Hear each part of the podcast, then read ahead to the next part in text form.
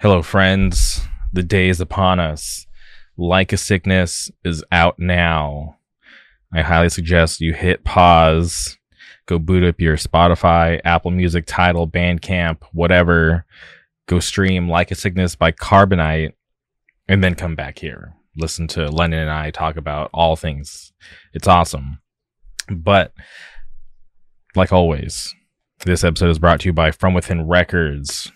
Starting tomorrow, July 14th, Struck Nerve, Burning Strong Summer Tour 2022.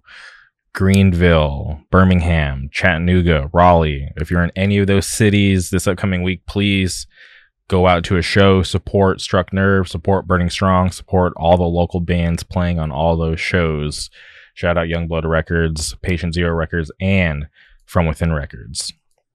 Killing Me, Deceivers, new single out now. You can go stream it everywhere. Please support that band.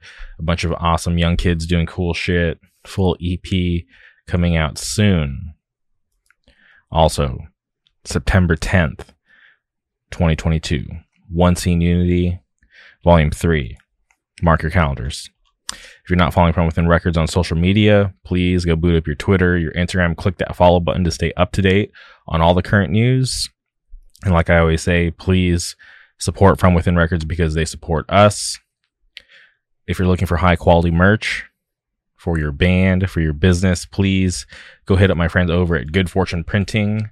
You can follow them on Instagram at Good Fortune Printing, or you can get in contact with them at contact at goodfortuneprinting.com. They do a ton of awesome stuff. They print for all your favorite bands. They print all my collab shirts. They're awesome. Great company out of Wilkes-Barre, Pennsylvania. You can thank me later. Like I said earlier on today's episode, we had to track down our good buddy Lennon. Sings for a band called Carbonite. They just put out their new EP and it was worth the wait. The demo dropped back in 2020 and I was wanting more immediately. So this two year wait was well worth it. I love the band. I love the new EP and I hope all of you love it too. So please strap in. This is a fun one. I don't want to get too much into it, but there's some special guests that pop up. So for anyone who is watching the video on Spotify or on YouTube, you get a nice little treat. And also for the audio, you can hear us uh, greeting the guests, but it's way better when you're watching the video. It was a little treat. It's a little sneak peek on what's to come in, in the future. It was fun. It was unexpected, but I, I was very happy that it happened. So please strap in. Without further ado, welcome Lennon to the show.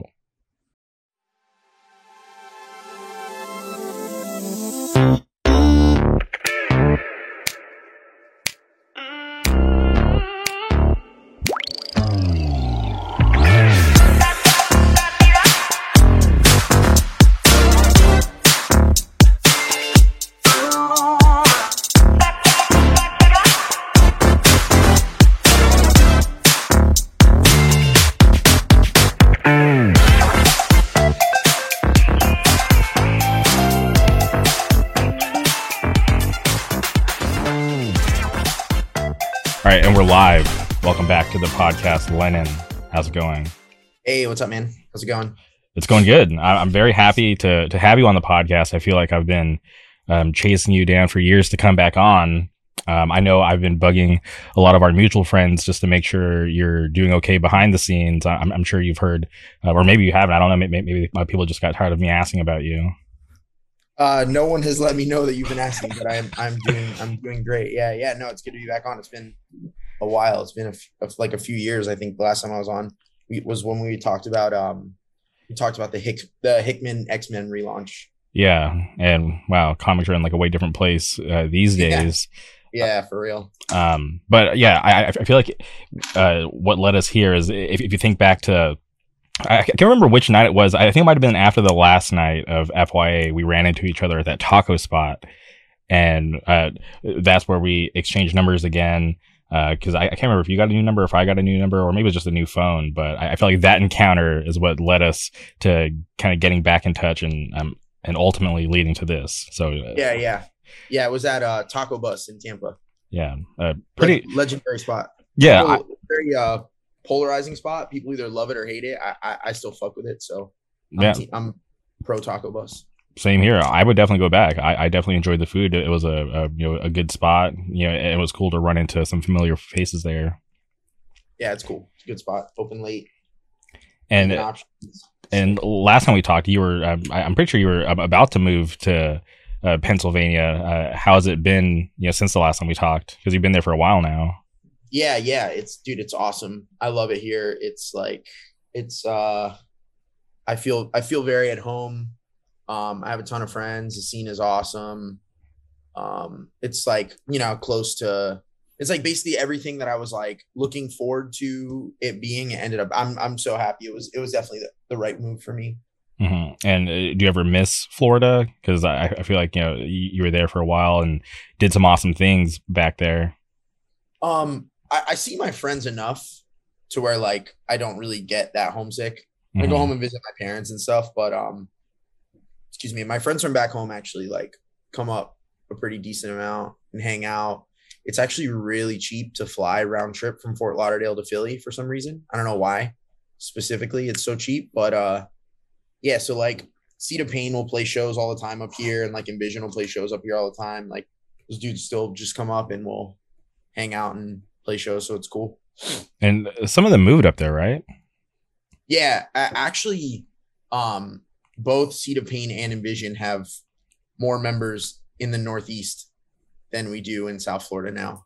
Um, Alfredo, who sings for Envision, and Sehaz, who uh, plays bass in Seed of Pain and guitar in Envision. I know you've talked to Sehaz before. Mhm. Um, they, they both moved up to Philly, and Sven, who plays guitar in Seed of Pain, moved to Brooklyn or uh, Manhattan. Sorry. So we're like more of a Northeast band at this point than we are South Florida bands, but it, it is what it is.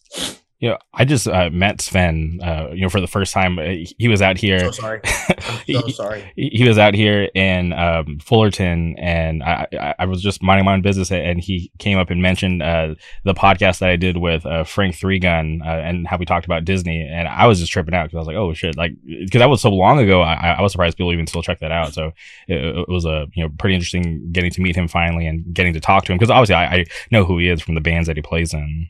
Yeah. He's he's he's I don't know, man. He's he I love Sven. He's he's one of my best friends in the world, but he is um he's a he's a character for sure.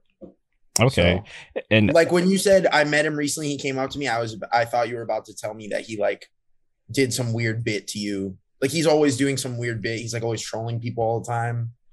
He's like addicted to troll. Like he can't stop doing jokes. Like he can't be serious for five seconds.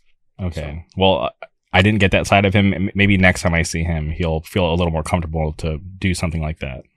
He usually does it even if he is not comfortable. So, uh, so I'm surprised you didn't. But that that's fine. Whatever. Okay. Or maybe that was the bit and I just didn't realize it. That's ve- that's very possible. That is entirely possible. So Okay. Well, I- I'm sure he'll listen to this and we could get further confirmation.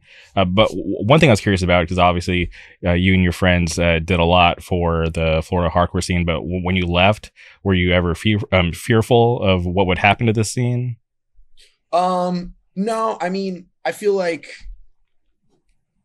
there's uh there's like kids down there still booking shows and there's like new bands and stuff. Um, from what I've heard. So it seems like it's, you know, still there's still stuff going on down there.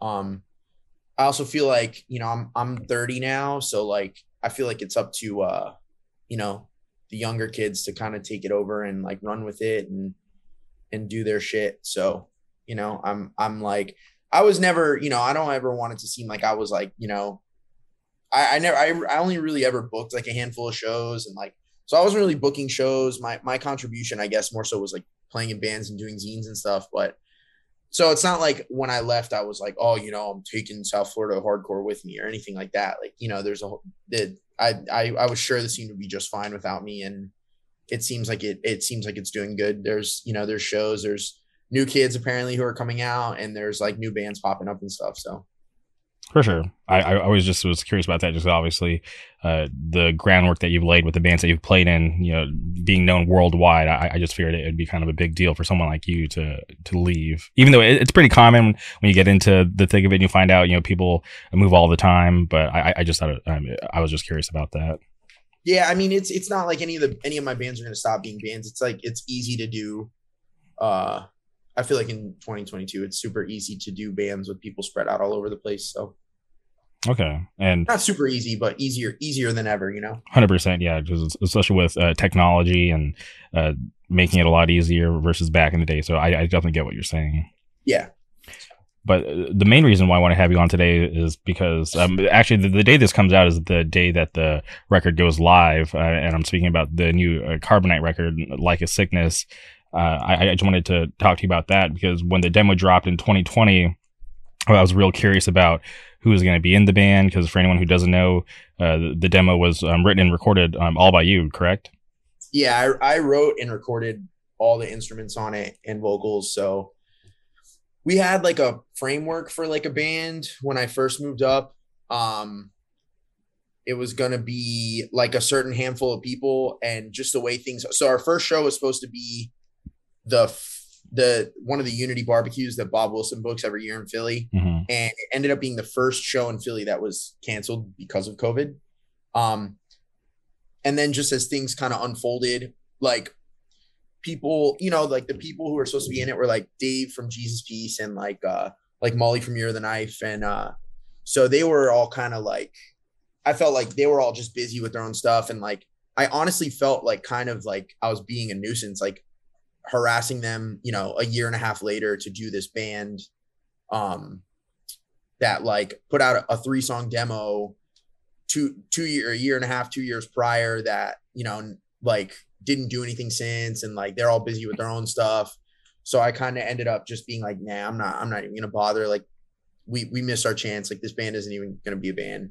And then uh breza from simulacra um breza plays drums in simulacra he he hit me up and was just like talking to me about the demo and and i was like dude like i wish like we got to play i'd be sick he was like dude just do it if you need a drummer i'll play and i was like i mean i don't have like any anybody to be in the band right now like i just don't have a lineup at all and he was like dude honestly just he was like, just let me take care of it. He was like, I will literally assemble a lineup and we can play.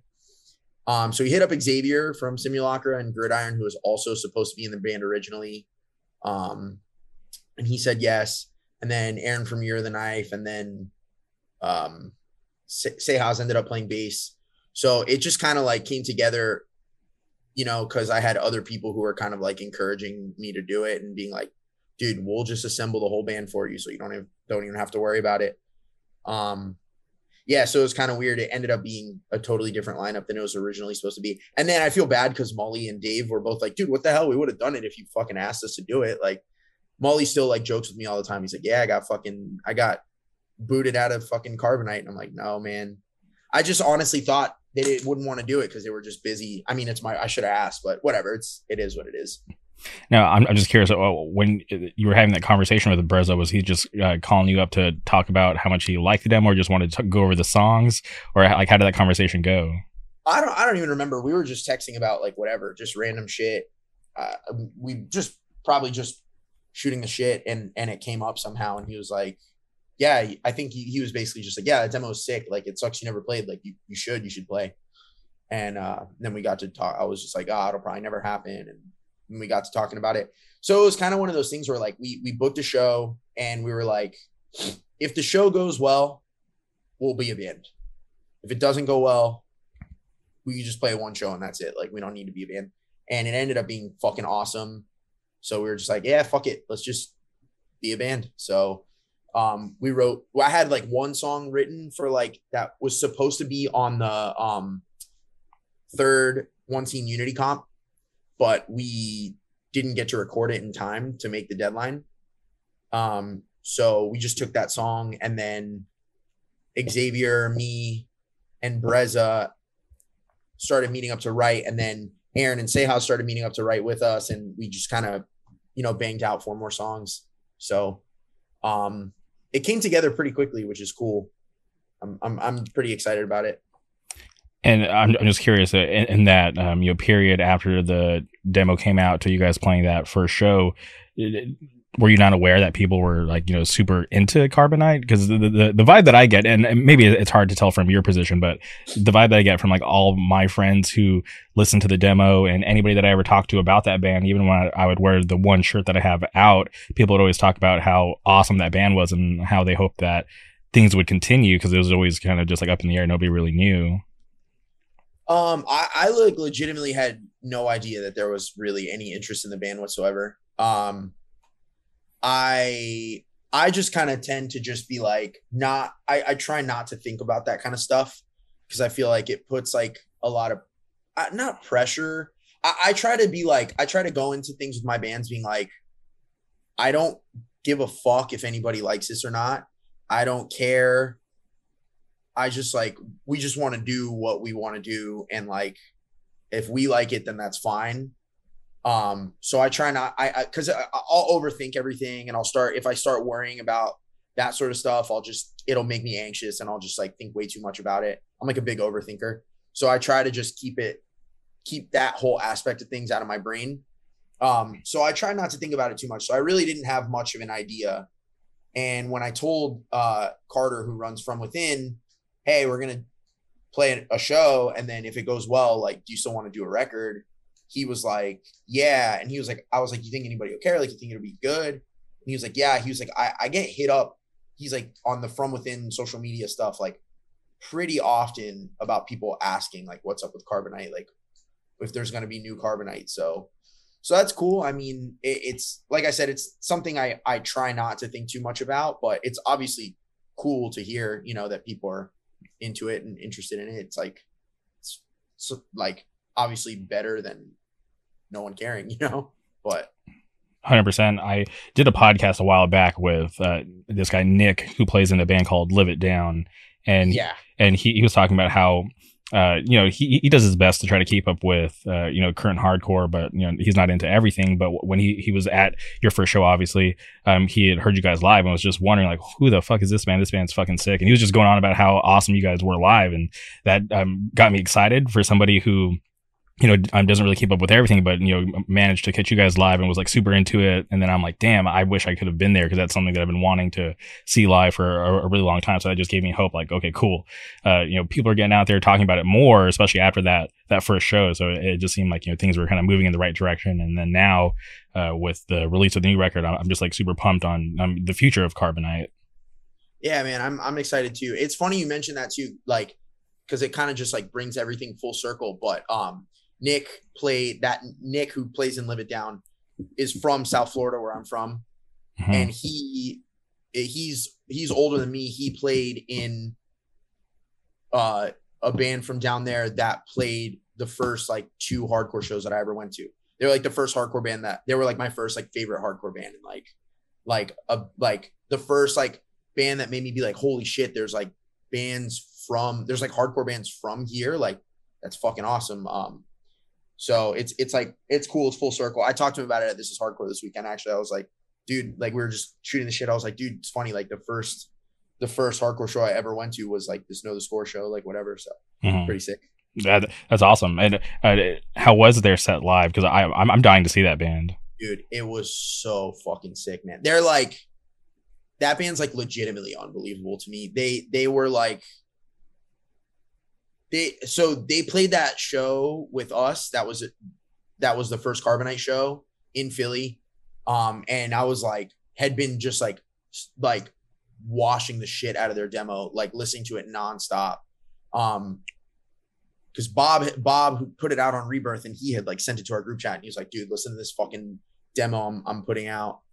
He was like, you're he specifically was like, dude, you're gonna love it. And I was like, I was like, yeah, this is fucking awesome. And then saw them live. I was like, all right, I love this demo. I'm gonna like reserve my like level of excitement for the band until I see them live. Saw them live. Obviously, I was fu- like fucking blown away. And then they were actually probably one of the bands I was most excited to see this past weekend. And this is hardcore.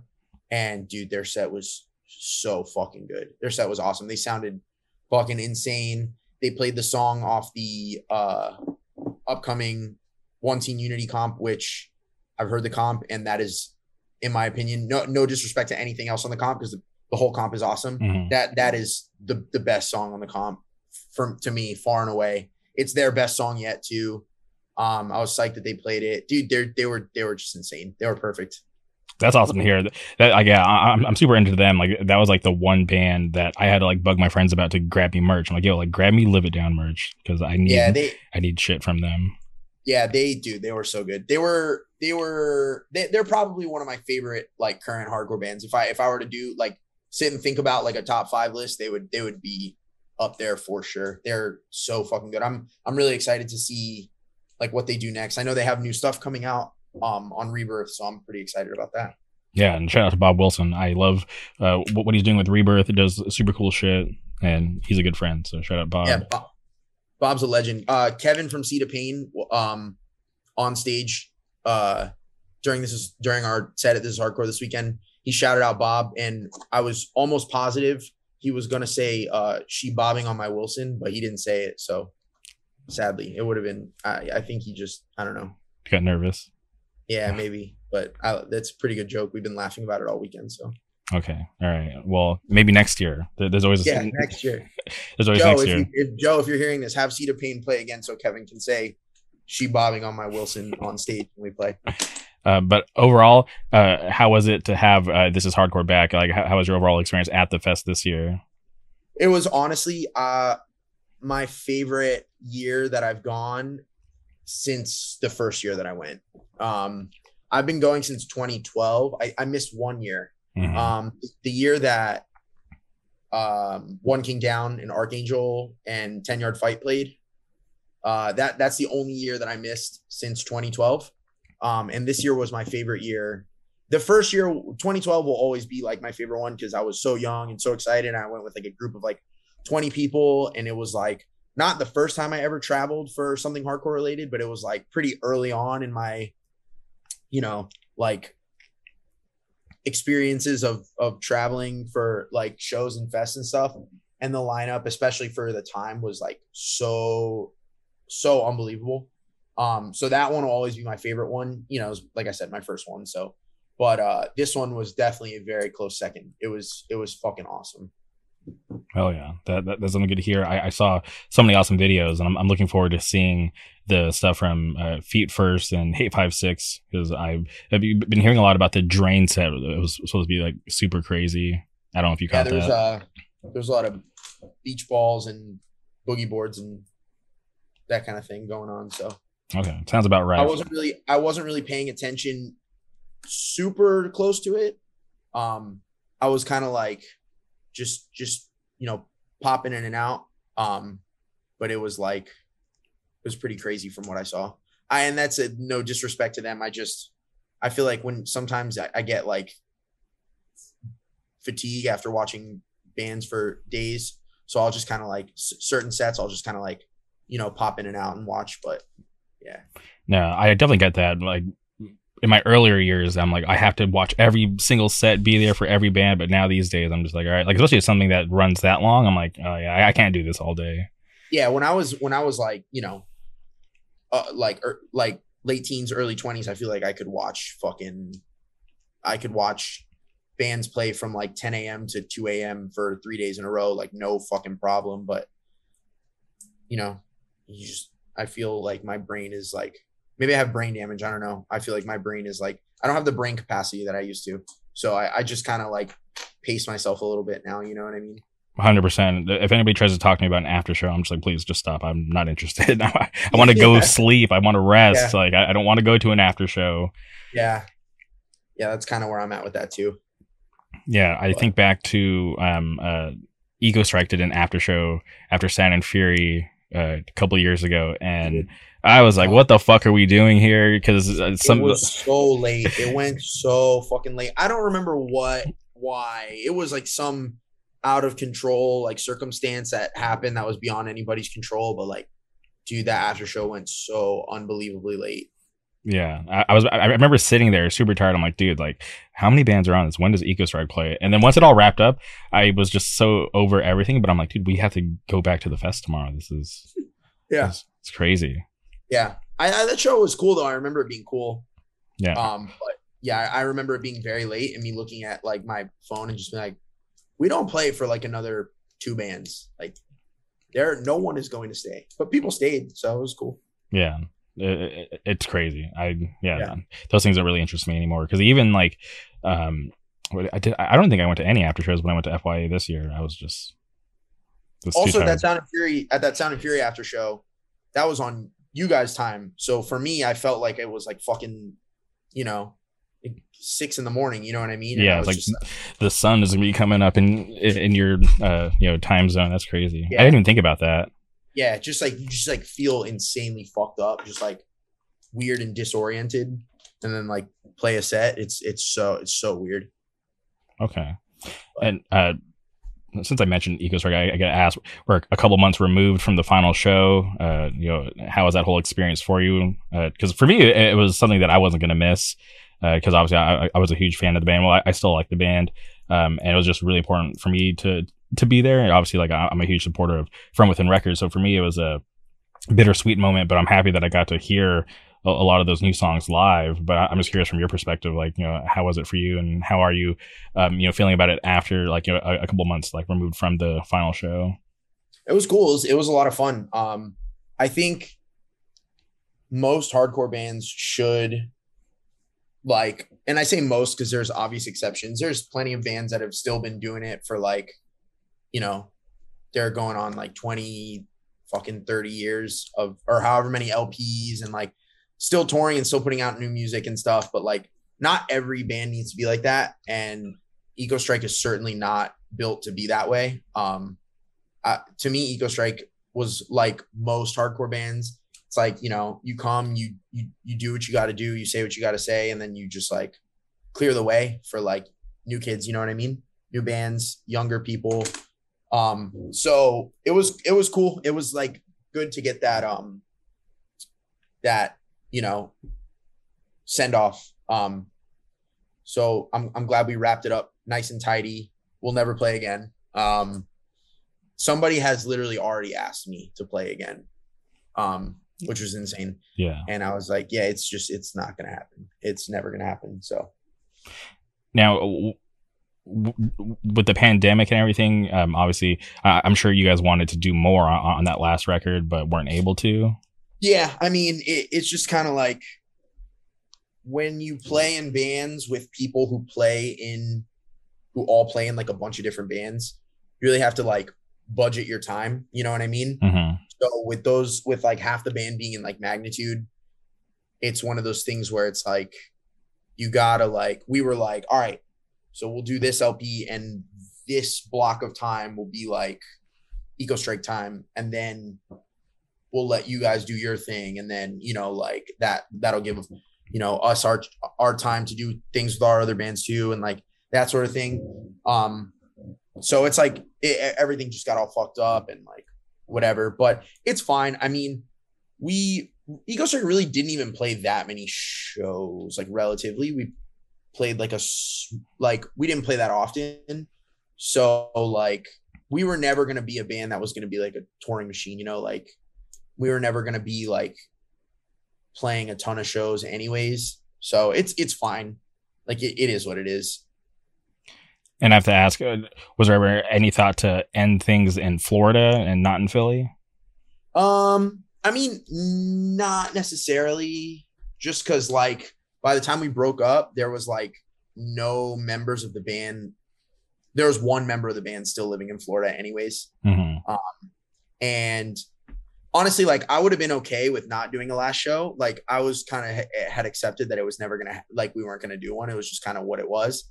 And then um, when Carter asked us to play the From Within showcase, which like obviously we were never a From Within band, but like he was like one of the biggest supporters of the band and like I love that label and I want to do anything I can for them and, and to be involved. So we were like, yeah, fuck it. It's like a good opportunity to like do a last show and have it, you know, be with all the fucking bands we would want it to be with anyways. You know what I mean? So it was cool. And he was like, he was like, if you want to play a last show, play this and have it be your last show, I'll give you like a slot on the on the lineup to like have any band play that you would want to play that's not on the label, eh, which ended up being magnitude. We are like, yeah, magnitude would have to play the last Eco Strike show. That would only make sense. So Okay. Well, Yeah. it was a great last show. And you mentioned Magnitude. One of my favorite memories of Eco Strike is that um, tour that you did with Magnitude. I saw you guys out in San Diego, which is yeah, that that was the best tour I've ever been on in my life. I don't think anything will ever top that. That was the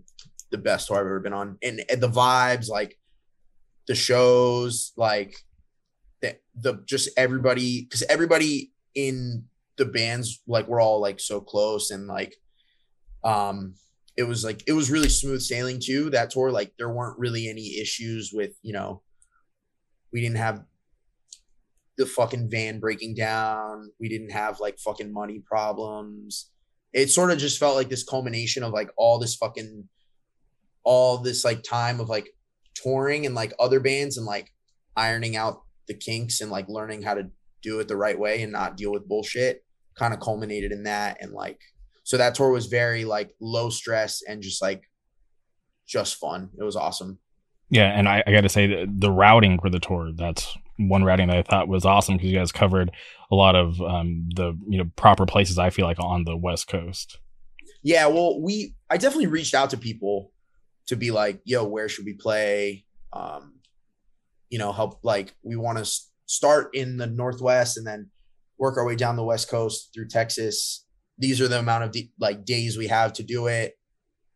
Where what like spots do we need to hit? And so i think doing that instead of just assuming based on you know like obviously i'm from the east coast like things like if you don't go if you don't go play in an area for six months to a year uh things change you know as far as like oh this city might not be the spot anymore but this other city 25 minutes 30 minutes away is is like popping now. So like i, I would never want to go play in some area and and and route the, the shows based on my experiences there from years prior. You know i'm always gonna hit up people that i know in the area and and get like that perspective so that the shows are gonna be you know the best that they can be.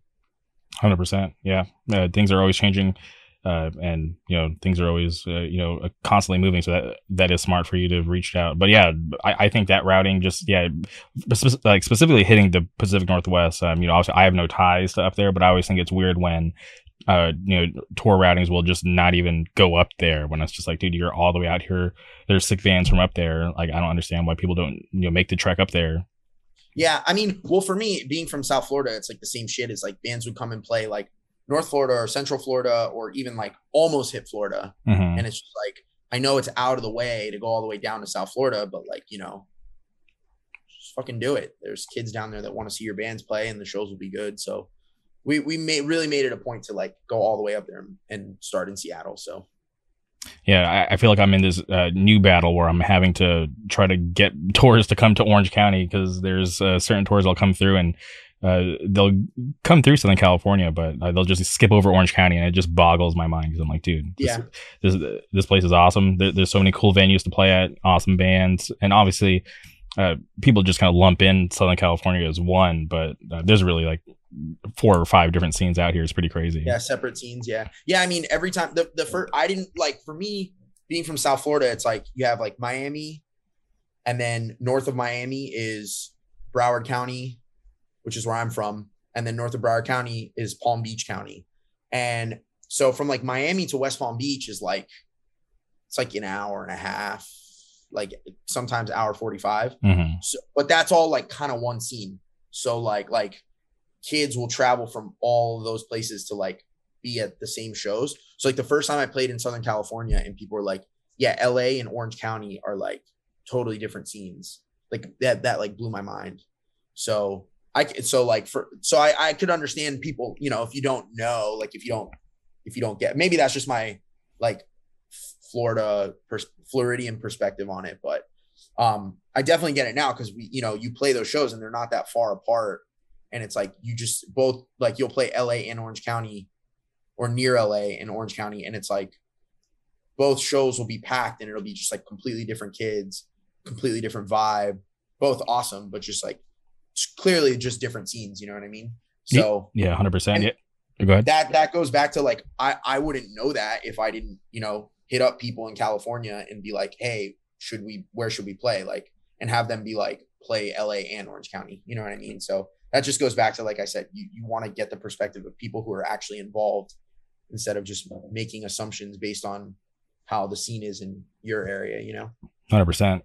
And for everybody who's listening, hit Orange County when you come through on tour.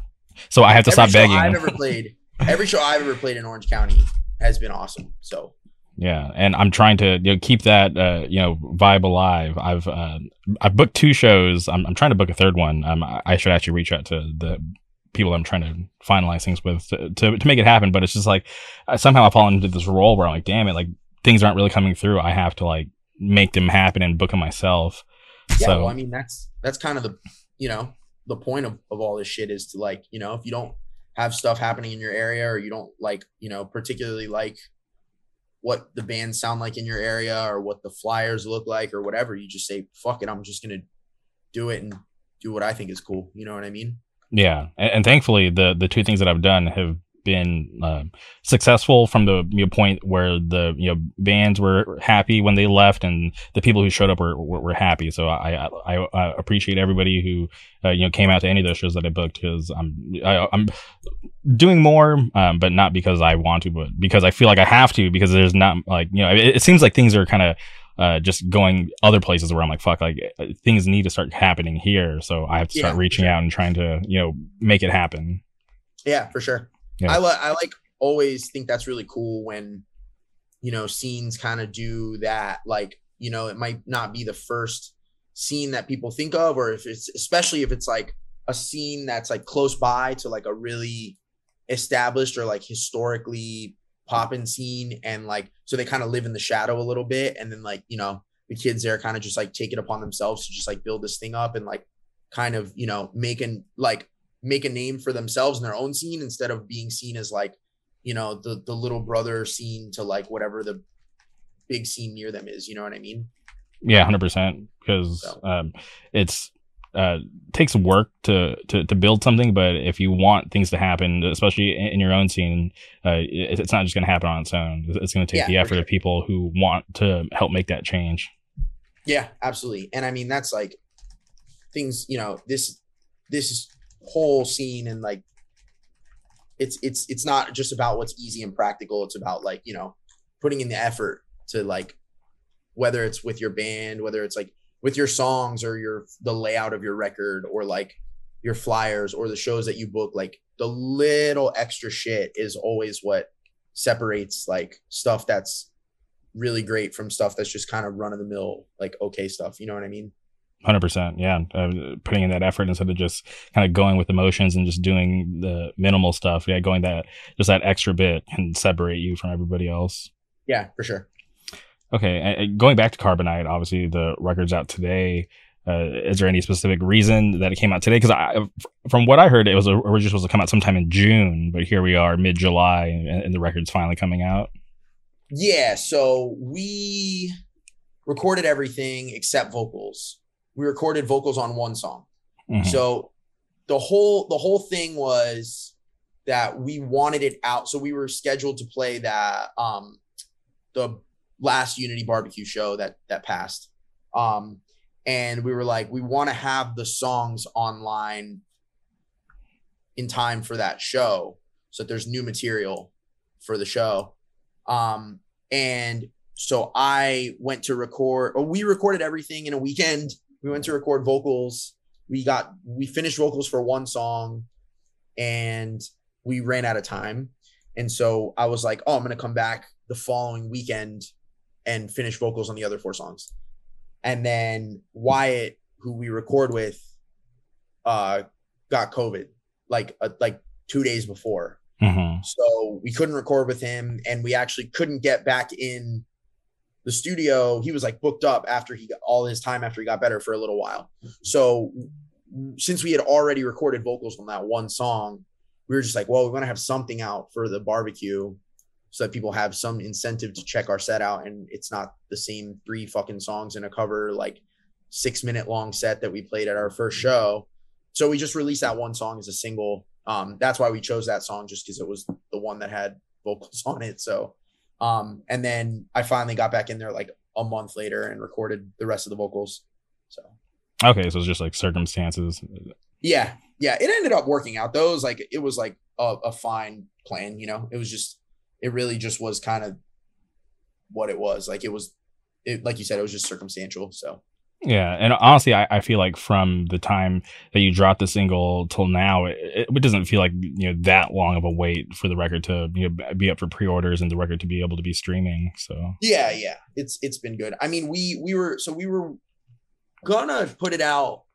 We had it in time, like we had everything back in time to where we were gonna put it out, and it was gonna go up. But we were like, like we were talking about putting it up the week of This Is Hardcore, but like some people were involved were like, I don't remember if it was Carter or if it was somebody in the band, but somebody was like, we should probably not do it like the day before this is hardcore. People are like traveling and people are like, and I was like, yeah, it's probably a good point.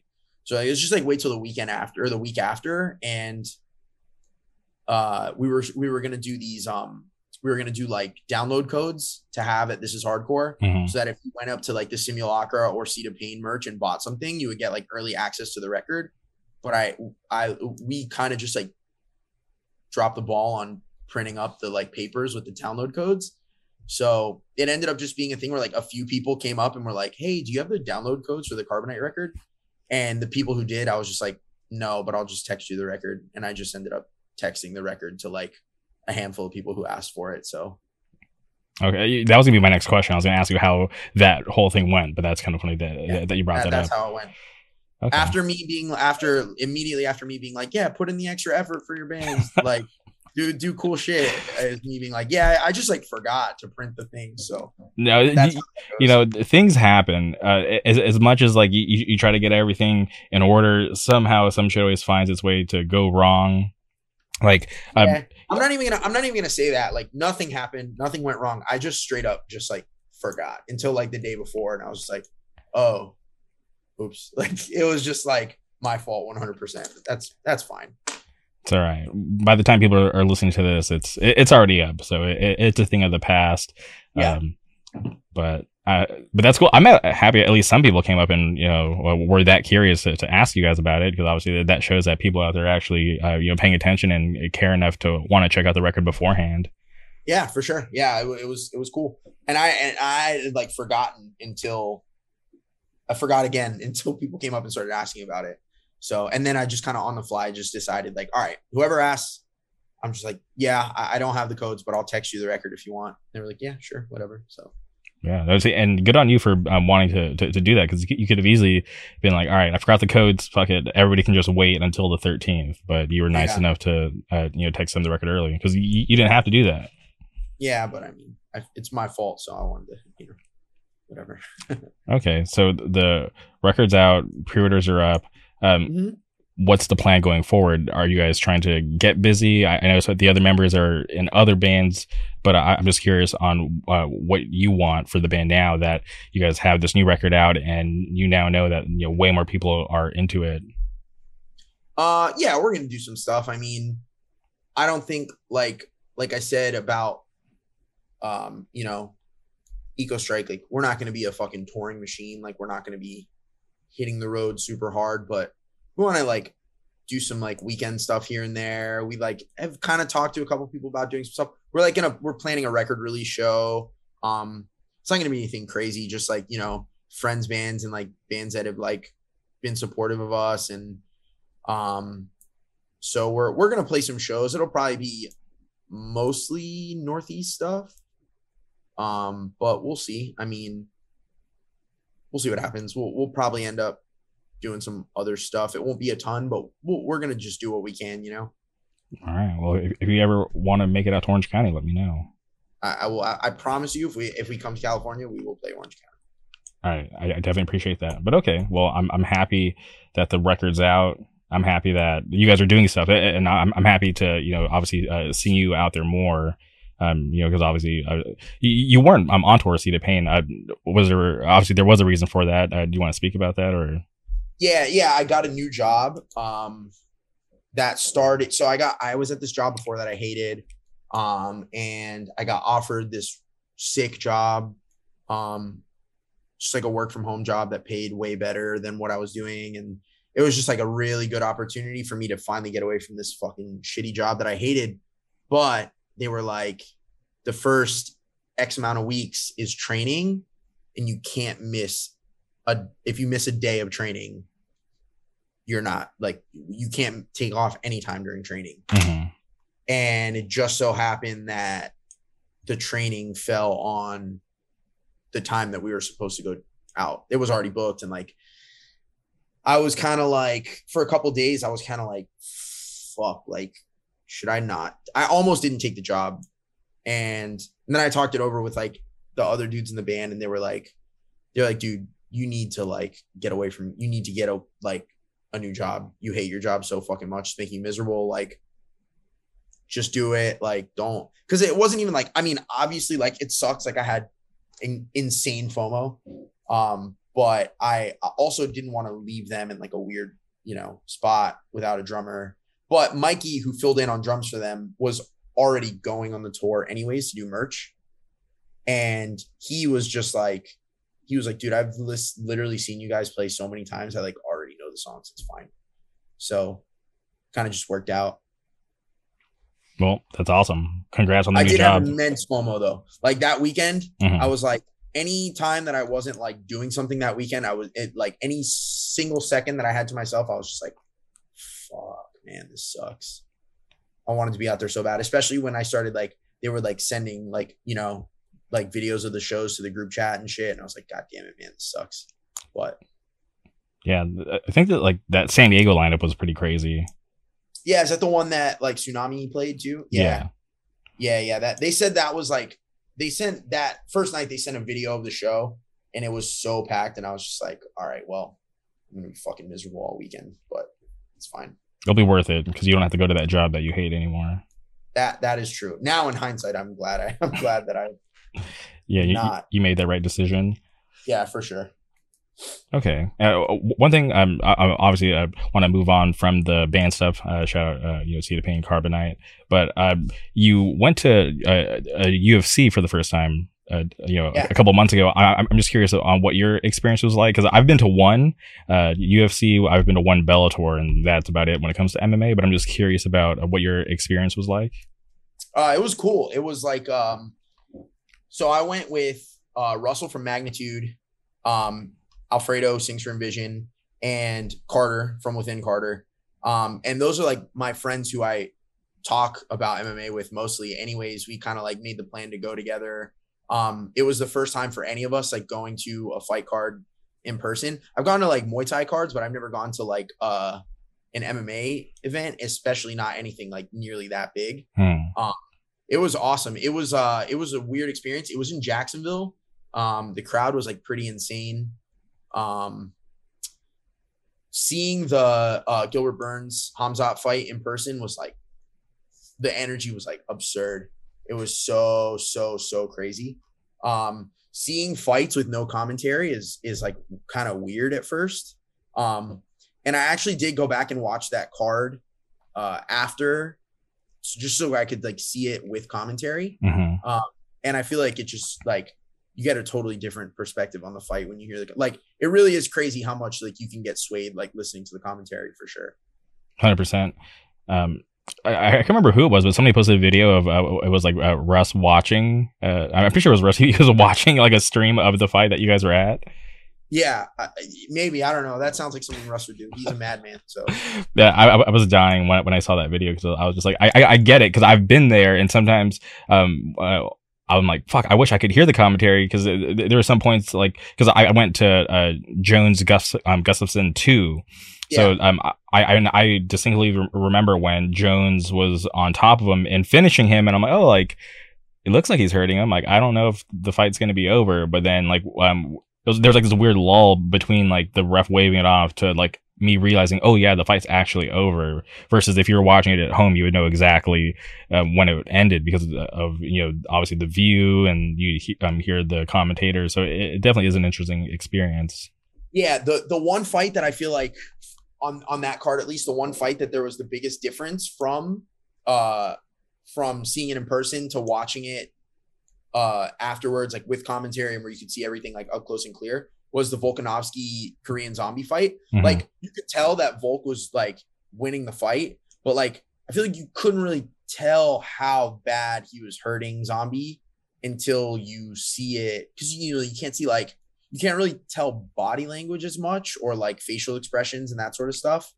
I mean, we were in the fucking nosebleed seats, so. Mhm. But it, it- watching that fight after, I, I, I like you, you get a different perspective for sure.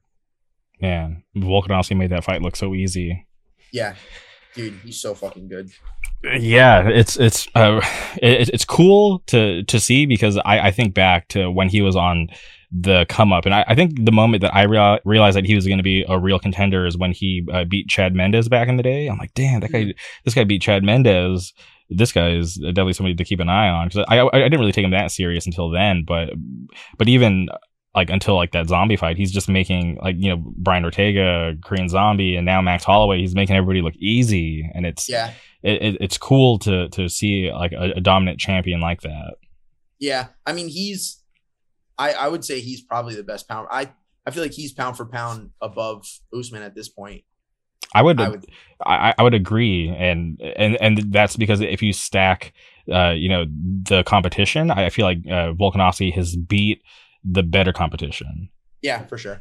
and you know, and and and way better style too. Obviously, uh, Usman has had the you know cool knockout against uh, Masvidal. He uh, you know finished Colby uh, Covington uh, twice technically, but it, it's just like I, I feel like yeah, Vol- Volkanovski's done it way more impressive and has looked better against better competition.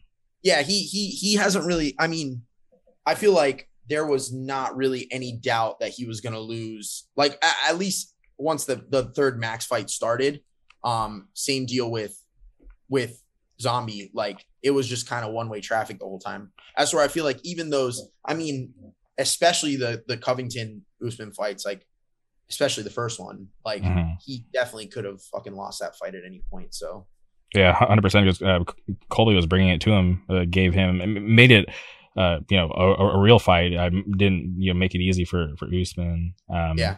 yeah, and that third Holloway fight, I, I, I'm a huge Holloway fan, so the whole time I was like, all right, don't worry, he's gonna turn it around. And every time, every round, I, I kept lying to myself. To myself, I'm like, yeah, he's fine. He he'll, he'll come back. But it was just like, God, he was getting he was getting beat up, and it sucked. yeah, I'm I'm a huge Holloway fan too, but I really like Volk as well. Mhm. So that was one of those fights where I was kind of just like gonna be okay with the outcome regardless. I think. what do you want to see from Volk next? Do you, do you want him to go up, or do you want to see him stay at featherweight? I mean, I I don't think that he's gonna. I don't think that he's gonna beat. I'll say this: he has. A, I think he has a better chance of beating Oliveira than he does of beating Makhachev. Like, I don't think he's gonna beat Islam. I don't think it's gonna happen. Mhm. Um, I also picked. I also picked against Oliveira in the Michael Chandler fight, the Dustin Poirier fight, and the Justin Gaethje fight. And I told myself I was done picking against Oliveira because I I like him a lot, but I would just kind of be like, I don't think he's going to be able to do it. And then so I was like, I will not pick against him anymore. So I'm not picking against him. I even if I I do think also the size difference is like going to be kind of crazy for Volk to fight some of those dudes. Yeah. Uh, I, I feel like he could go up and beat some of the lightweights, but I don't know. Yeah, when you get to like the the you know top ten, it's, it's gonna get a little rough. Yeah, just because of the size. That Yeah. that's where I feel like the main issue is. But know, people are gonna bring up, oh well, he used to you know weigh two fifty when he played rugby, whatever. But it's like, yeah, that's rugby. This is MMA, and that was Yeah. years ago. You know. Yeah. I mean, also though, there's there's like con- there's like good contenders at featherweight too. I Who? mean, I would love to see Ar- Arnold Allen. I would love to see him fight Arnold Allen. Um, He's good, but he thinks he's still too new. yeah, but I mean, he's he's he's gonna get there. You know what I mean? Um, I feel like Josh Josh Emmett's older now. I but he hate that guy. Do you? Why? I, I don't. You, you did you really think he, he beat Calvin Kattar? um, I mean, I'm not mad at it. I could have seen it going either way. Yeah, I, I'm not a like a big fan of either, but I don't think he won like that. Well, obviously he won the fight, but like I I think the judges got it wrong. But also I don't think he's done enough or made a big enough splash to be talking like the way he is now about you know wanting a title shot. Yeah, I mean, I guess that's fair. Uh, he's had like crazy fights. So the Shane Burgos fight is fucking awesome. hmm mean, like he's exciting. I mean, Yair would be a cool fight too if he beats Ortega. Oh, that that's gonna be a good fight. And, and or like I don't like Ortega, but he's so good. But he, I, I feel like he's gonna be like, um, and I, I hate using this comparison, but I feel like he's gonna be like a like a Donald Cerrone or a Corey Sandhagen, where they get in a position and get in these big fights, but they can never win them. They always seem to to fumble at, at, these big fights, but when they're on their way up and they're having to uh, you know fight these uh, contender matches, they are like shining stars. But when they get those opportunities, it just never goes their way, which uh, bums me out. And I don't uh, want to see that go for Ortega. Like I would like to see him, uh, you know, beat Yair and then get another title shot. But I don't know if he's going to be able to beat Volkanovski because Volkanovski's only gotten better. You know. I'm I'm I'm picking Yair in that fight. I I know this is this might be crazy. I when I when I watched Yair Max, mm-hmm. I was like, I scored it for Yair. I thought Yair won that fight. Um, I he's I don't know. I I feel like he's gonna smoke Ortega. To be honest with you, um, he's so good.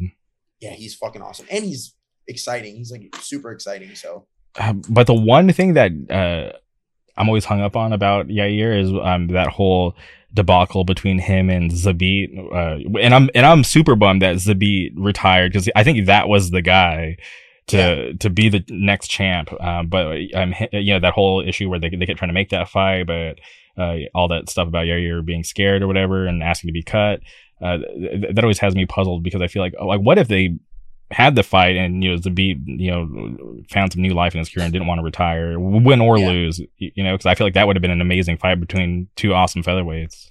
It would have literally looked like like a Bruce Lee movie or something, like just like absurd, just like flashy shit happening like nonstop. It would have been awesome. Yeah, the way Yair just kicked BJ Penn, that shit is I'll never get over that dude, Zabit is so crazy looking. I sometimes I see pictures of Zabit and I just laugh. Like his, particularly his Wikipedia page. If you go on Zabit's Wikipedia page and you look at the picture of him, oh, he just like literally looks like some like malnourished dude. Like he doesn't look. It's just so. It makes me laugh every time, dude. Like his. He looks like. Uh, I always think he looks like Abraham Lincoln. Yeah, yeah, yeah. just looks insane. Dude. It's awesome. God, he he was so good, but yeah, I don't know. It's it's sad, but okay. So okay, I obviously I, we we can get some fresh matchups, and maybe like, they'll just be like, all right, Volkanovski, like we want you to be super dominant. Like we'll give you Josh Emmett because like even with uh the the other uh title fight on that card, or not, not that card, but more more recently, um, Adesanya versus um I can think of his name. Um, hold on, I have to pull it up because it's gonna be bothering me. Uh, Cannonier. Cannonier, yeah, yeah. Yeah, I, I, I don't think Cannonier was like the the best contender for that belt, but there's like you know Izzy wanted it, so so they gave it to him. Um, I think maybe if uh, you know Volkanovski wants it, he'll just be all right, cool. Like just give me Josh Emmett. Let, let me just keep knocking off these guys. Give me fresh matchups until he laps the division. Because I feel like that's the only thing that like Usman has on Volkanovski is that he's beaten so many of the welterweights that are at the top, except for his next matchup, obviously, which I'm really curious to see how that goes. Yeah. Um, but I'm I'm just really curious. Yeah, I mean, I also feel like it seems like I know in his post fight interview, and then I saw on I think it was on MMA Hour, Volk was like talking about going up to 55. So I feel like he won't he won't like call for the Josh Emmett fight. I feel like he's gonna just push to go fight at 55. So that's gonna be a a, a rough one because maybe uh, and I, he's too big to go down to bantamweight. Oh yeah, there's no way. The, the, the one fight that uh, I, I almost forgot to mention that I would love to see is uh, Henry Cejudo. I, am happy that that he's back. Um, like you like Cejudo? I love Cejudo. I, I think he, so n- annoying. He he's annoying. I, I I'll, I'll admit that. But when you look at his body of work, he's amazing. And he's such a herb, dude. I hate him. He's so fucking annoying. Yeah, but I, I want to know who who they give him, you know, next because obviously he he's been in the the testing pool. He, he's trying to get back. He's trying to get that title shot against Volkanovski. Um, it'd be a good fight. Yeah, well, I mean, we'll see if it happens. Mm-hmm. I'm not I'm not believing that he's actually going to fight until it, until it happens. Would you like to see him in feather, or would you want him to go back to bantamweight? Because he could go either. I mean, I don't really want to see him at all. I, I do not like him at all. So I just think he's so annoying, man. I I sometimes when I get bored, I'm like, you know what? I want to see TJ Dillashaw get his ass beat, so I'll go rewatch that Henry Cejudo fight because I hate Dillashaw so much. Yeah. I hope I actually I hope Aljo like smokes Dillashaw. I know everyone fucking hates Aljo, but like I think the fact that like all that shit happened and then he came back and just like definitively undeniably beat Petr Yan. And I, I like Petr Yan a lot. I think it's so funny. Like it's just such like a like it's just like it's so like so many people are so pissed off at it. I think it's like hilarious. So I would love to see him start like racking up title defenses because it would just make people so mad, and I think that would be hilarious. Yeah, no, I'm a huge fan of um Aljo. Uh, he he looked amazing on like in the lead up up until that first Petr Yan fight. Um, but obviously uh, he's like talked about his injuries and like his like diet and everything, and you know thing and the reason why things went wrong in the first fight. But yeah, I was so baffled when I was watching that first fight. And I'm like, this is not the Aljo that we've seen leading up to this title fight. He is way better than this. Like, what the hell's going on? And then obviously, um, things you know played out the way they did with the the illegal knee and uh, you know I, I just try to ignore that because like like what do you want to do he's it's kind of forced upon him he can't say no Yeah, yeah, it's a, it's it's a fucking weird circumstance. I Yeah. mean, he was gonna lose that. He was. I think he was gonna lose that fight. He was like Mhm. obviously gassed out, and like it was very much like even if you scored the first round for Aljo, because I know some people did, Mhm. um, you know, it was definitely trending in that direction. And also, I mean, everybody constantly talks about how like Petr Yan's like a fucking computer, and it's like he like maybe gives up the first round to just get his calculations going, and then once he figures you out, it's just like game over from there. So like you know, the fact that that combined with Aljo definitely like gassing out, he the momentum was like very clearly shifting in in that direction, anyways. So, but I mean, it's just one of those things like people like I get people being thinking it's like lame the way he like kind of like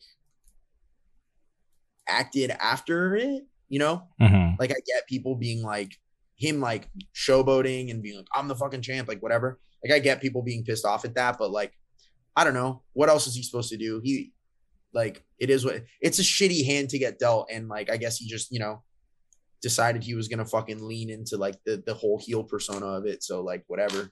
Yeah but like you said he was able to come back and shut everybody up because to, to Yeah, do what he did fun. Yeah, It- I think that's so funny. yeah because it's not easy obviously Petr Yan's fought some tum- some tough competition after winning that belt and he'll be Yeah. able to handle him like aljo did in that second fight Yeah, for sure. I love the bantamweight division. I've always, uh, you know, been a fan of that because I, I feel like that division has never been boring. There's always been like some of the best fighters in that division. Mhm. Um, I, I'm definitely not looking forward to the Marlon Vera, um, D- Dominick Cruz fight just because I'm a huge fan of Do- Dominick Cruz. But he's probably gonna get smoked. but yeah, that's that's the way that I'm I'm feeling just because Marlon Vera is so good, and Yeah. I- I'm super biased because he he trains his, his boxing out here in Costa Mesa with uh, Jason Parillo, who I'm a huge fan of, and I, I always root for those fighters that train out of that that RVCA gym. But I just don't want to see Dominick Cruz because I, I feel like when I watch Dominick Cruz these days, I'm like, oh, please don't go out there and lose. Please just please just win somehow. And he, he's been uh, you know performing uh, you know decent, but he's obviously not the Dominick Cruz that he was back in his heyday. So it's just like a matter of time because th- th- that that's what it is, right? When, when when you look at all these fighters, especially people from his era, he's been fighting since the WEC Yeah. and like you know the, the early days of the WEC UFC merger, and for him to have to stay you know as a top 10 fighter this whole time it, it- it's amazing but obviously um, everybody's going to have their time and i just don't want to see him get knocked out or anything crazy Yeah, I mean, especially against fucking Chito Vera is like, dude, the the Rob Font fight was so absurd, man. Like, he's just like, he was like he looked like the Terminator. You know what I mean? He's just like, oh, so unfazed, like completely unfazed. And I don't know, I, I just feel like I would be shocked. I mean, Cruz is like, he's weird. He fights weird, you know but Mhm. like I, I don't think it's going to be enough at this point. I, I feel like his weirdness has become like more normalized so people aren't people just thrown, Kind of figured it out now. yeah people are, aren't like as thrown off by it like they used to and obviously like yeah cruz is older uh, he's been through a lot so it's just like oh god this is Because like, okay, what's gonna happen? Dominick Cruz beats Marlon Vera. Well, then what? He's gonna go up against Aldo and fight TJ again. Like, I don't know. dude i hate the fucking um the the matchmaking for the next aldo fight um what's what's his name he's just gonna get fucking wrestled to death and it's like dude please don't do that Um, uh I'm, I'm drawing a blank. Oh, uh, uh, he he's fighting Aldo's uh, teammate. Uh, I, I was I can't pronounce his last name. Hit Merab Yeah, Merab. Dvalishvili. yeah dude it's like come on man like That's that's a scary matchup. I know, and like I get it, but like, dude, just let fucking Jose Aldo fight for a belt, like, please. Like, and I know it's like the, the way I look at it is like I have friends who are like, oh, he's too old, he's like taking so much damage, it's not gonna happen. It's like, dude, if fucking Bisping could win the middle the middleweight belt, I don't think that all I don't think that Aldo winning the featherweight belt now or uh bantamweight belt now rather is crazier than Bisping winning the middleweight belt when he did Yeah, it's like certainly possible. yeah, because you got to think Bisping took that fight short notice, had one eye, and Yeah. had already lost to Luke Rockhold. So Yeah, and he was past his prime at that point. hundred percent. Um, so I don't know. It's just like I, it just seems like weird matchmaking. Like, I mean, I I don't know, whatever. I would love to see Aldo versus uh, Alderman. That'd be sick. Yeah, that would be cool. Um, but one person that I absolutely hate in that division is Sean O'Malley. Yeah. Um, hold on, wait, wait. We got it. we got to we got to we got a, a a celebrity just walked in. A Can I- celebrity. get a guest spot? Can I get Yo, what's Yo, this is a Magnet the Hey, fucking building? wow. Welcome back to the United States, Russell. Walk, Yeah, just got walks in. Oh, fucking Back all of magnitude. Wow, magnitude on the. I've been bugging Russ about this for forever. I know this is probably Oh, my got him on first actual podcast appearance. I know, Russ. I'm I'm still waiting um, to have you on. I, I know you said when the new Yeah. mag record comes. We're talking about Jose Yeah, we'll make it happen. When, when- when we got some new material, I would love to. Okay, I'm I'm gonna be bugging you through text. Yeah, yeah. All right, sounds good. Yeah, I, I heard I heard talk about uh about Aldo and and I had to had to give my input. Aldo and Dominick Cruz. Let's make it happen. Legends tour, bro. That's what Yeah. we need. I mean, that's what the people want. What's up? All right, I'm out. All right, talk to you Gotta soon. Get back to North Carolina. Bye. Love you, bro. Take care. All right, bye. Drive safe. All right, thank you. Take care, buddy. That's crazy. Magnitude in the building. There we go. Special special appearance. I appreciate that. I've been bugging Russ for a really long time, uh, so uh, it- it'll happen in the future. But I'll, I'll stay on him. I'll make sure it gets done. okay, but uh, yeah, uh, going back to Sean O'Malley, that last fight, I I I was just so bummed that it had to end that way. With that, Here's the thing. okay, let's hear it. Sean O'Malley like clearly has impressive like offensive skills like Mhm. As an offensive fighter, but like he like he didn't have the ability like Pedro Munhoz essentially is just like, well, I'm just gonna leg kick you at range and and you do not have the ability to stop me from doing that. And so like like if he can't handle like I don't know eh, that it's just weird to me that people were like that people that there's like this weird narrative now of like oh like Pedro Munhoz wanted out of that fight. It's like dude he was he won the first round. You know what I mean? Yeah. Like And he was and I feel like even just from that one round, it's it there. It's like clear that there is a, a ceiling for Sean O'Malley. You know what I mean? Like at least now he's obviously really young still and like could grow a lot. But I don't know. When I look at the people, like when I look at the top ten, I'm just like uh, they would handle that guy, no Yeah. problem. my my thing that I don't like about him, I, I I he's obviously really exciting to watch him fight, and he's like super crazy and flashy in like his fighting style and like his personality and whatever. I would be on board if it wasn't for the like I I never lost to Chito Vera thing. Mhm. Like that whole like you know like when he holds up the zero whenever they announce his record and like all that shit. It's like, dude, you fucking lost. Just take the L, bro. Like I, that that is like the one thing that's like the one barrier from that's keeping me from being like, all right, I'm I'm I'm I'm in on Sean O'Malley. Okay. All right. Then I just curious, did you watch the um, fight card that happened this past weekend? Uh, I did not because I was at the fest. Oh yeah, you're at the fest. Okay. Um, but uh, I watched I watched uh, so they the Fiziev uh RDA fight happened while Hatebreed was playing, Mhm. and I was like really trying to not see any spoilers about it, and then like go home immediately after Hatebreed and, and watch the fight. But I looked at my phone and my like my group chat was like blowing up about it, so it got spoiled for me. But I'm really glad. I I think Fiziev is the shit. Fiziev is fucking awesome. I'm glad he won. I didn't think he was gonna win. I thought he was just gonna get wrestled the whole time, and, mm-hmm. and so maybe I mean, who maybe maybe Jose Aldo will not get wrestled the whole time because that's what I'm expecting to in that fight with Merab. But yeah, that is that is what I was expecting to happen, and I'm really glad that that's not what happened. Did you? Uh, there, there- there's one fight on that card on. It's gonna bother me if I don't remember both their fighters' names. Um, I'm gonna pull it up real quick.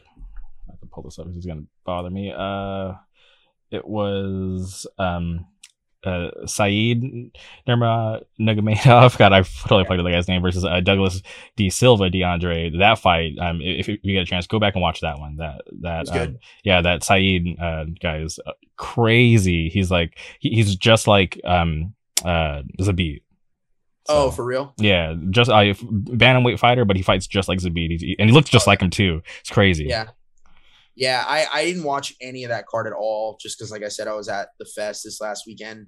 Um, and I, even looking at the card, I was like, I was bummed that I was like gonna potentially miss Fiziev fighting, but I was like, damn, this card is kind of whatever. Otherwise, if I'm gonna miss a card because of the fest, I'm I'm glad it's this one. But, yeah. It's not some like major like pay per view or anything. yeah. Or even like, I mean, there's lately, I feel like there's been some pretty good fight nights. There's like a good one coming up too. Uh, I think it's the the UFC London card with Tom Aspinall and Paddy Pimblett. I know Darren Till isn't fighting on it anymore, but Jeez, there's some, there's some cool fights on on that card. what do you think about T- Darren Till? Uh, I don't know. I think that he's he's funny uh, as a fighter. I mean, it's sad how he just like has injured himself out of like so many fights lately, and I don't know. I mean, obviously they they just rushed him too fast, and like I I'm not gonna say he's like washed, but like it's kind of I don't know. I don't know what to make of it. It's like he might be washed. I don't know. Yeah, I feel like I feel like when you have that amount of injuries, like it's not a good look, right? Maybe he's just maybe his mind is stronger than his body. You know, he has like that Yeah. Cain Velasquez syndrome where he's just you know he, he's just wants to go go go, but he's just not doing the proper stuff to like recover or take care of his body. Um, but Yeah. I, I feel like just to have so many injuries. Not even like in the fight. This is like leading up to, to these fights, like in, in your training camps. It's it's just not a good look. And even with his shortcomings in the octagon, I'm just like, man, like I don't know, like like what to do with this guy because obviously I had high hopes for him, but I just I don't know if he can even make it to these fights anymore. So I, I'm just kind of curious if he'll even try to continue. Yeah, I mean, what's like, dude? He's he's he's not gonna. Uh, he I was not even gonna pick him over Hermansson. I thought he was gonna get subbed, probably subbed early too. Jeez. Dude. Darren Till's not gonna beat fucking Izzy. Darren Till's not gonna beat. You know, he lost to fucking Whittaker already. Yeah, Um, Blonde Brunson got him in his last fight. yeah. So yeah and, and it's, just rough too because it's just like there are these people who had these like such promising careers right because they remember they gave him the title shot against Tyron Woodley back in the day and they they, they wanted him to be the next big thing um, overseas but he just hasn't been able to live up to it which sucks they got fucking Darst. I feel like Tom Aspinall is like the guy for that. Like like Tom Aspinall is the same deal. He's like a like young, like exciting, like English fighter, but he's like his whole thing the whole time being like, yeah, I'm in no rush. I'll get there when I get there. I want to, you know, like get there the right way. Is like I, I actually really like Tom Aspinall a lot. I feel like he's gonna be what the UFC wanted Darren Till to be. He's obviously not as much of like a, you know, shit talker and like Mhm. like as good on the mic, but still, I think it's going to be a similar deal. But it's going to be. I, I think I feel like he'll he'll be like. I feel like he could win a title. Honestly, yeah I, I'm just kind of curious like which Curtis Blaydes are we gonna get because if we get the one that you know came out against Derrick Lewis. Okay, Tom Aspinall all day, but if you get somebody who you know beat like Volkov or even in his last fight against like Daukaus, like he's an animal. He he looks so good, but Yeah. um, he just go ahead. I am picking Tom Aspinall though. Oh, you are okay. Yeah. It's just yeah. I I I want to pick Tom Aspinall because I, I I do like him. Right. He, he he's young. He's uh you know part of this new breed for that heavyweight division. But when I look at Curtis Blaydes' track record, I'm like ah okay. He I, I think he he could win this one if he just you know goes out there and just doesn't get reckless. Um, yeah, I mean it's certainly it's certainly possible. Like I'm not super confident in my pick, but if I had to pick, I'm I'm, I'm picking Aspinall. I, I I I just like like like you said, it's like the new breed of heavyweights that are like they're technical. They're not just like big like dudes who just like spam overhand rights. You know what I mean? mhm. Like I, I like like I I love Ciryl Gane. I think Ciryl Gane's the shit. He's And awesome. it's funny because like some of my some of my friends who I like talk about MMA with are like, dude, Ciryl Gane's so fucking boring. He's so technical. He's like too technical and like whatever. And I'm just like, dude, I, I think Ciryl Gane's awesome. I, I I would love to see like you know more heavyweights. I like get like you know wanting your heavyweights to just be fucking like you know Tai Tuivasa and just be like just like swing and bang shit. But like I don't know. I feel like there's definitely room at heavyweight for because it's like so much heavyweight shit is just like, especially like when you when you're watching like unranked heavyweights, it's like, all right, well, we can hope that somebody gets knocked out in the first three minutes. Otherwise, we're just gonna watch two big gassed out men for just like kind of plod around for 15 minutes. You know what I mean? Mhm. It sucks. It's like, dude, I don't I don't want to watch that all the time. Yeah, and obviously there's like this um, looming uh, Jon Jones fight, uh, which who knows, right? It's it's been years since this guy's supposed to jump up to heavyweight, and I'm just wondering, did him and the UFC ever settle their money differences? Are they going to pay him what he wants? Will he even make it to heavyweight? I feel the same way about him as I feel about Cejudo. It's like I'm not going to believe that it's going to happen until it happens. But uh, unfortunately, I think that if he fights Stipe, he's going to fucking murder Stipe. Which I hate. I hate that. That makes me so depressed. But I, I, I would very, very, very much pick him over Stipe at this point.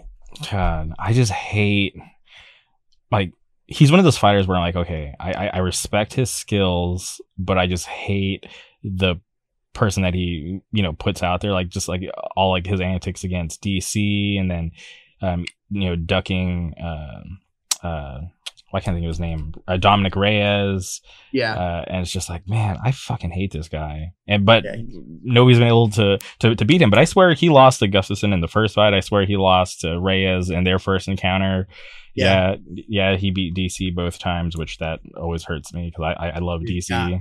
DC's the man. Yeah. Yeah, but I, I don't know. I, I feel like I, I feel like maybe with like his time out, like the, the division, because you, you even saw it um in his stint at, at the end of his light heavyweight run, like he wasn't really you know just walking through everybody like he used to.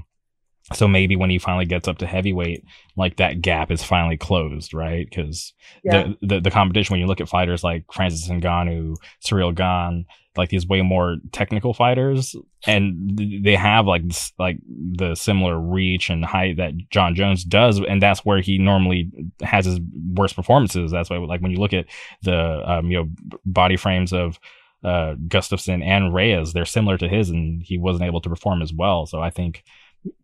I don't know. I, I think maybe he's waited too long. Um, who knows? Yeah, it's it's true. That's possible, but I also feel like S- is just fucking old, dude, and he's not been super active either. Obviously, more active than fucking Jon Jones, but, But- he's not.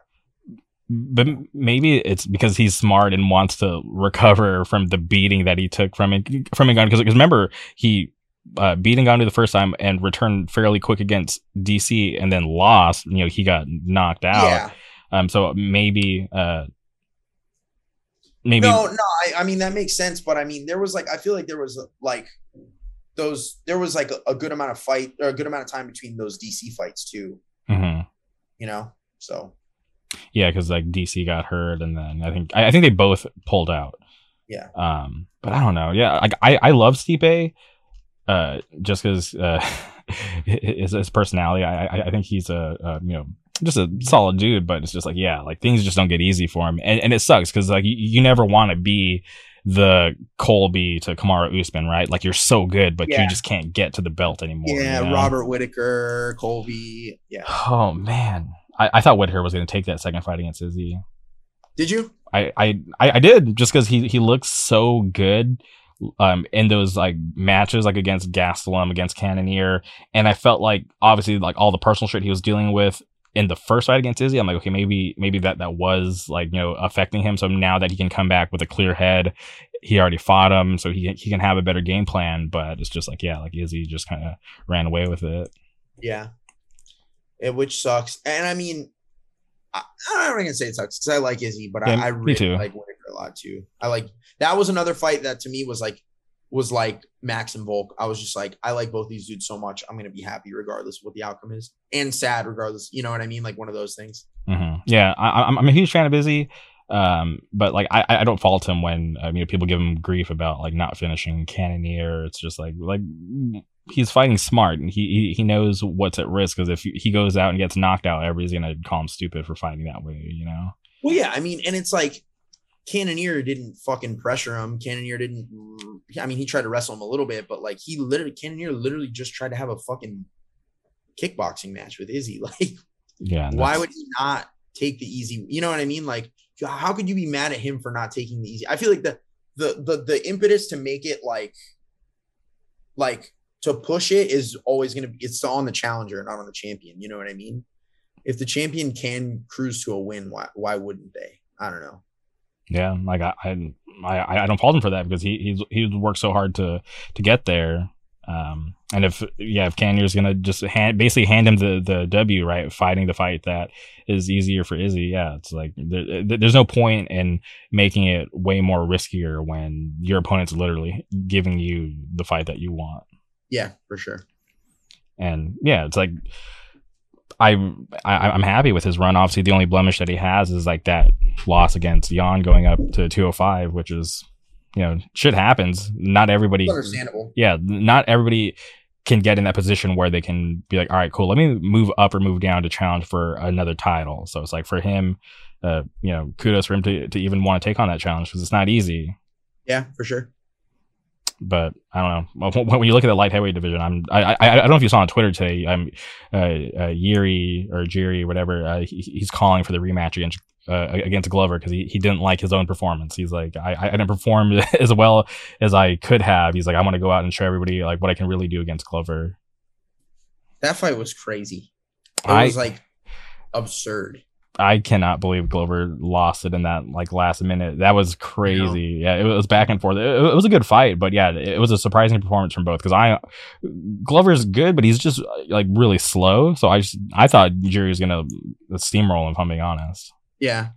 Uh, I was like, kind of like, I thought it was going to be one way traffic, one way or the other. Mhm. I was like, I just, you know, like, it's like, I know it's like obvious, but I was just like, well, if it, it's either just going to be Yuri's just going to grapple him and, and just dominate him there, or, or I mean, uh, Glover's going to grapple him and dominate, dominate him there, or Yuri's going to just keep it on the feet and dominate him there. I didn't think it was going to be so up and down and back and forth and like all the swings and momentum was it was honestly crazy. And I know like both of them fought like kind of sloppy. Like both of them did like just kind of were just it was just like all heart and like it wasn't like a really super technical fight, which is like you know, Glover's obviously like a very technical grappler, but I feel like he was just throwing like whatever, you know what I mean? Like when he tried to do that standing guillotine where he just like slipped off him at the end, like shit like that, he was just he was just like on, running on adrenaline and just like throwing whatever out of like desperation at that point, you know? Yeah, hundred percent. I I feel like I, I don't know what it, what it was. Maybe it was just the moment, but yeah, they, they didn't fight like they normally did. Yeah, for sure. But That's what, happens. it's probably my least favorite division right now, if I'm being honest. Light heavyweight? Yeah, Yeah, I mean, I I can't even really think of anyone at light heavyweight that I really like besides. I mean, I like Jan. I like Jan Yuri. I do like Anthony Smith. Mhm. Um, that's like kind of I like Glover too, but like those guys outside of those guys, it's just like, I mean, Ankalaev could be good if he like shows up in fights. That last fight was like abysmal. I just like Dominick Reyes, but everybody Yeah. else, I'm just kind of like, ah, I don't know. Like maybe, uh, You like him because he's a Southern California guy. no, uh, that's a plus. I'm normally I, I'm super biased when it comes to Orange County like fighters, Okay, but uh, um, you know, other, other parts of Southern California, I I don't really care. But no, I I'm I'm just a huge fan of um his body of work. Obviously, not the last couple of fights he he got um wrecked, but I, I'm just curious to see if he's able to bounce back and have a decent career after those um, rough losses because he wants Yeah. to he, he wants to come back. He said uh in like October, November. Uh, he did an interview with Ariel Helwani, so he was talking about he Yeah. wants to come back in the fall. yeah, I know. I I saw. Wasn't he calling for the Anthony Smith fight? Yeah, yeah. He he wants to fight Anthony Smith, but it's weird because Anthony Smith is booked up right now. So maybe if Anthony Smith wins, but it's just like I don't know. He's ranked above Dominick Reyes. So Who's Anthony Smith booked? Is he fighting Ankalaev? um, who is he fighting? Um, I was just looking at that. Hold on. Uh, where is Anthony? I think he is. Yeah, I think he might be right. Use Yeah. Tapology or Sherdog? I use um Wikipedia. Wikipedia. Fair enough. I use Yeah. Tapology. So I, I love Tapology, dude. I, I'm on that site constantly. Mhm. No, uh, Tapology is a great website. I, I'm not a fan of Sherdog, if I'm being honest. Never been a fan of Sherdog. It the website hurts my eyes to look at it for some reason. Mhm. I don't know why. I, like no, but like yeah, just even like um, uh, just like everything. We It's got just like we got, not, we, not a fan. we got another guest. We got another guest coming in. Who is And that? Mr. Burke. Yo, Dude, and Elegy and Seed of Pain and Envision. wow! They, they all they all just like came, are coming in from from Europe right now. So Welcome back to the United States. Thank you, man. It's been great. Um, I have an annoying question. Do you know where he parks the house's car? I don't. You gotta t- ask. He doesn't. He doesn't. Oh, I feel good. Okay. All right. Goodbye. Enjoy your reviews. See ya. Sorry. No, it's all good. Uh, all people that need to come on the podcast, You you got to get that man on there. He's out of his mind. I'll I'll reach out. Crazy. He is a lunatic. He would have some crazy shit to say. Okay. Well, yeah, I'll I'll, I'll then reach out. But um, yeah, Anthony Smith is fighting um Ankalaev uh coming up, so Yeah.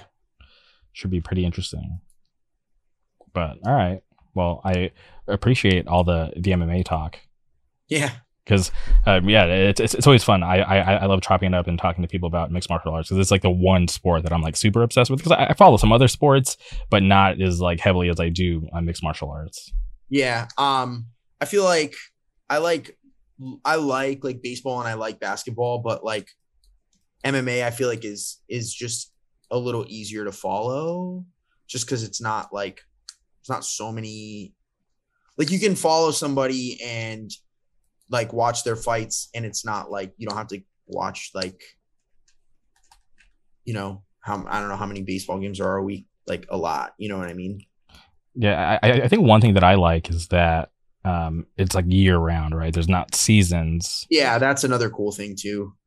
Yeah, so so it, it- it's like constantly going on, and uh, you know sometimes it, it, if you fall off, it, it's very easy uh, to to go back, and they, they make it very um, easy to go back and watch some of the older cards.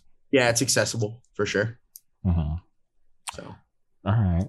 Well, Lennon, this has been awesome. I'm happy to have finally had you back on the podcast. This is something I've been wanting to do for a long time, so I appreciate your time.